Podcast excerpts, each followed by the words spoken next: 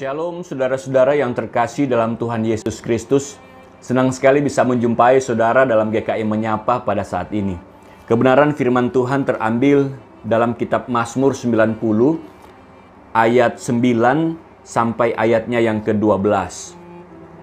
Sungguh, segala hari kami berlalu karena gemasmu. Kami menghabiskan tahun-tahun kami seperti keluh. Masa hidup kami 70 tahun dan jika kami kuat 80 tahun. Dan kebanggaannya adalah kesukaran dan penderitaan. Sebab berlalunya buru-buru dan kami melayang lenyap. Siapakah yang mengenal kekuatan murkamu dan takut kepada gemasmu? Ajarlah kami menghitung hari-hari kami sedemikian hingga kami beroleh hati yang bijaksana. Saudara-saudara yang terkasih, saya percaya tidak ada yang kebetulan terjadi dalam kehidupan manusia. Semua terjadi karena rencana dan dalam kedaulatan Allah. Kadangkala kita mungkin ada dalam suatu kebingungan atau tepatnya bertanya kepada Tuhan, mengapa ada musibah atau hal-hal buruk terjadi dalam kehidupan kita, orang percaya. Saudara-saudara, dalam bagian firman Tuhan, Doa Musa terkandung sebuah isi yang menunjukkan betapa fananya seorang manusia. Itu berarti pergumulan, duka cita, dan masalah yang terjadi dalam kehidupan manusia semua sudah diatur oleh Sang Pencipta, yaitu Allah sendiri. Tidak ada sesuatu yang terjadi di luar kendali Allah. Oleh karena itu, Musa dalam doanya ia berkata, "Sungguh kami habis lenyap karena murkamu."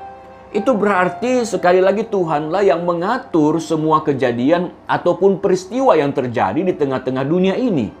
Semua pengaturan Allah itu tidak lain dikatakan oleh Musa akibat dari dosa dan kesalahan dari manusia itu sendiri.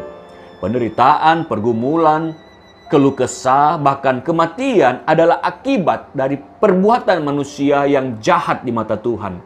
Dengan kata lain, kita sebagai manusia harus terus mengevaluasi kehidupan kita di hadapan Tuhan. Apabila ada pergumulan, ada masalah yang terjadi, maka itu harus menjadi koreksi, bahan introspeksi pribadi. Apakah kita selama ini hidup mempermuliakan Tuhan atau malah mempermalukan Tuhan? Oleh karena itu benarlah firman Tuhan dalam pengkhotbah 7 ayat 2 berkata, pergi ke rumah duka lebih baik daripada pergi ke rumah pesta. Karena di rumah dukalah kesudahan setiap manusia. Hendaknya setiap orang yang hidup memperhatikannya. Itu yang pertama. Di mana ketika musibah, pergumulan, dan duka cita kita alami harus menjadi bahan evaluasi diri sendiri.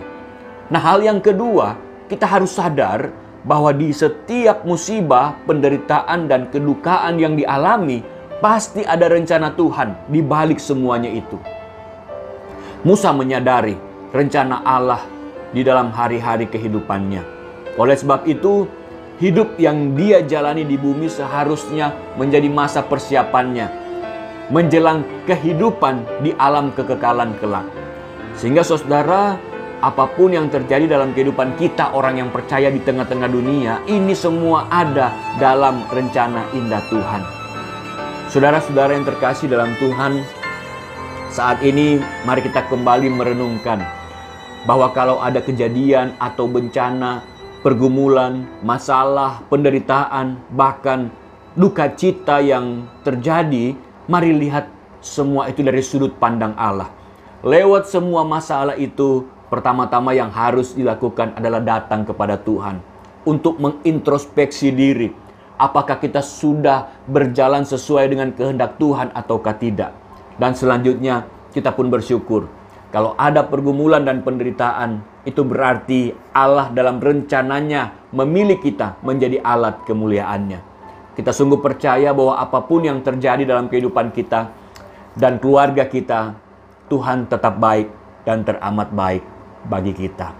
Oleh karena itu, marilah kita terus melangkah bersama dengan Tuhan, karena Dialah yang akan memberikan kekuatan dan meneguhkan iman kita. Tuhan Yesus memberkati kita sekalian. Amin.